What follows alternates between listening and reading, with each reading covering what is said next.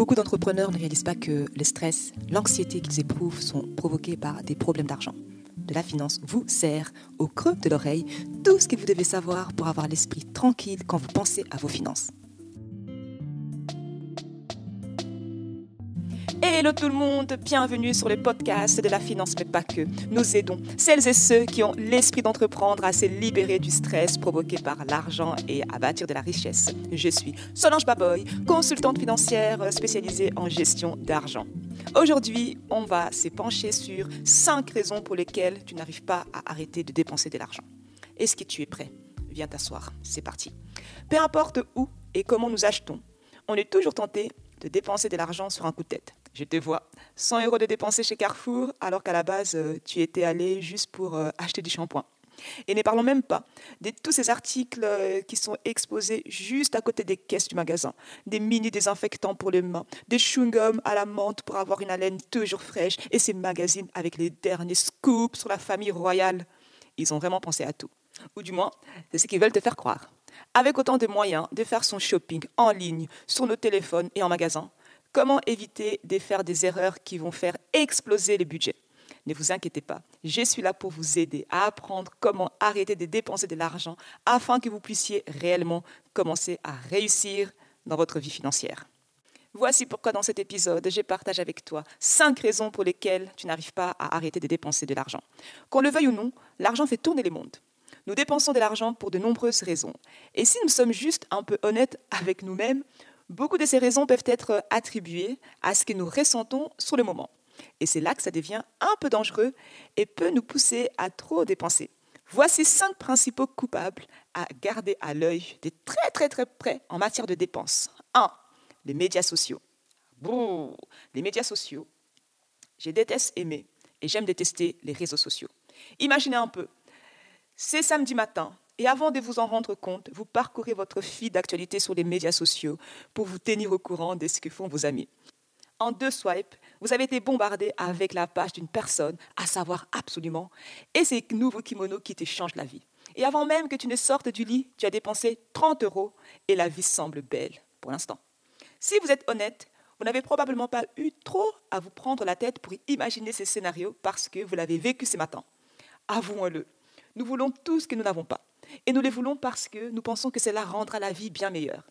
Mais les médias sociaux intensifient encore plus les jeux des comparaisons. La publication de ton ami sur son tout nouveau canapé avec ses coussins parfaits donne à ton canapé l'impression que tu l'as ramassé sur les bords de la route. Et les posts de ces blogueurs populaires sur ses dernières vacances all-in dans ce splendide hôtel 5 étoiles fait passer vos récentes vacances en famille pour un voyage tout pourri à la mer du Nord. À quel moment est-ce que ça s'arrête juste? Flash info, ça ne s'arrête jamais. Toutes ces choses ne font que pomper ton budget, dérober tes futurs objectifs financiers et te voler ta joie. 2. Ne pas suivre tes dépenses. Peu importe ton niveau de revenus, grand ou petit, si tu ne suis pas tes dépenses, tu n'auras jamais des contrôles sur ton argent.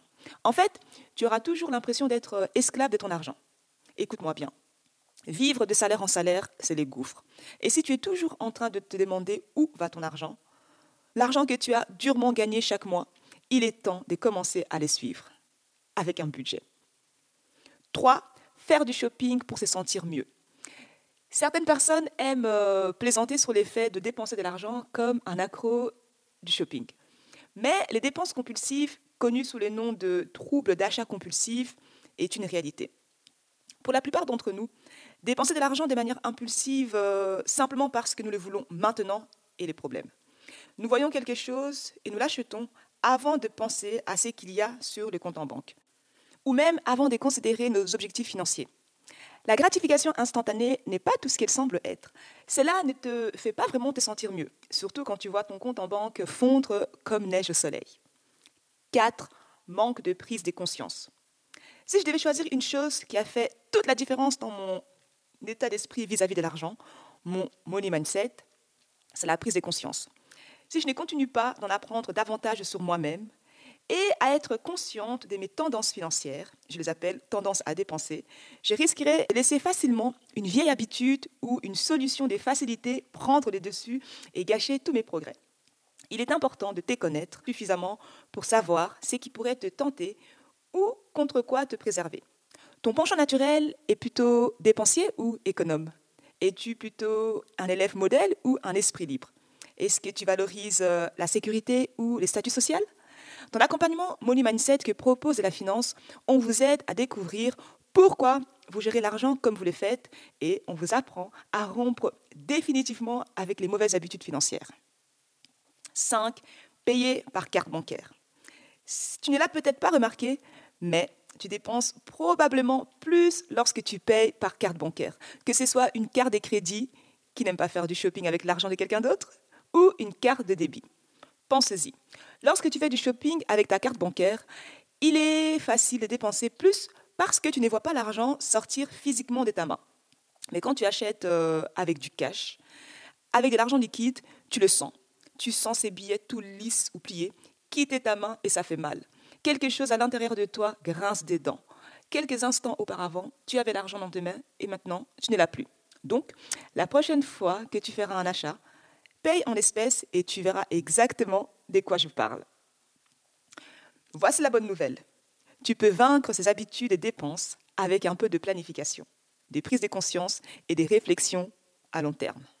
Le devoir pour aujourd'hui est de passer en revue les cinq coupables que je viens de citer et de choisir deux sur lesquels tu vas te focaliser et faire attention.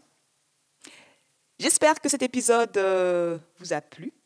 N'hésitez pas à écouter les autres épisodes du podcast de la finance, mais pas que, et à vous abonner pour continuer d'apprendre la vérité sur l'argent et les principes de bonne gestion financière. N'hésitez pas également à le partager avec toutes les personnes que tu as envie de voir briller dans leurs finances. Cela nous aidera à nous faire connaître au plus grand nombre. Je vous retrouve au prochain épisode. En attendant, prenez bien soin de votre argent et que la paix financière soit avec vous. Bye Pour que l'argent ne soit plus une source de stress, apprends à le gérer grâce à de la finance.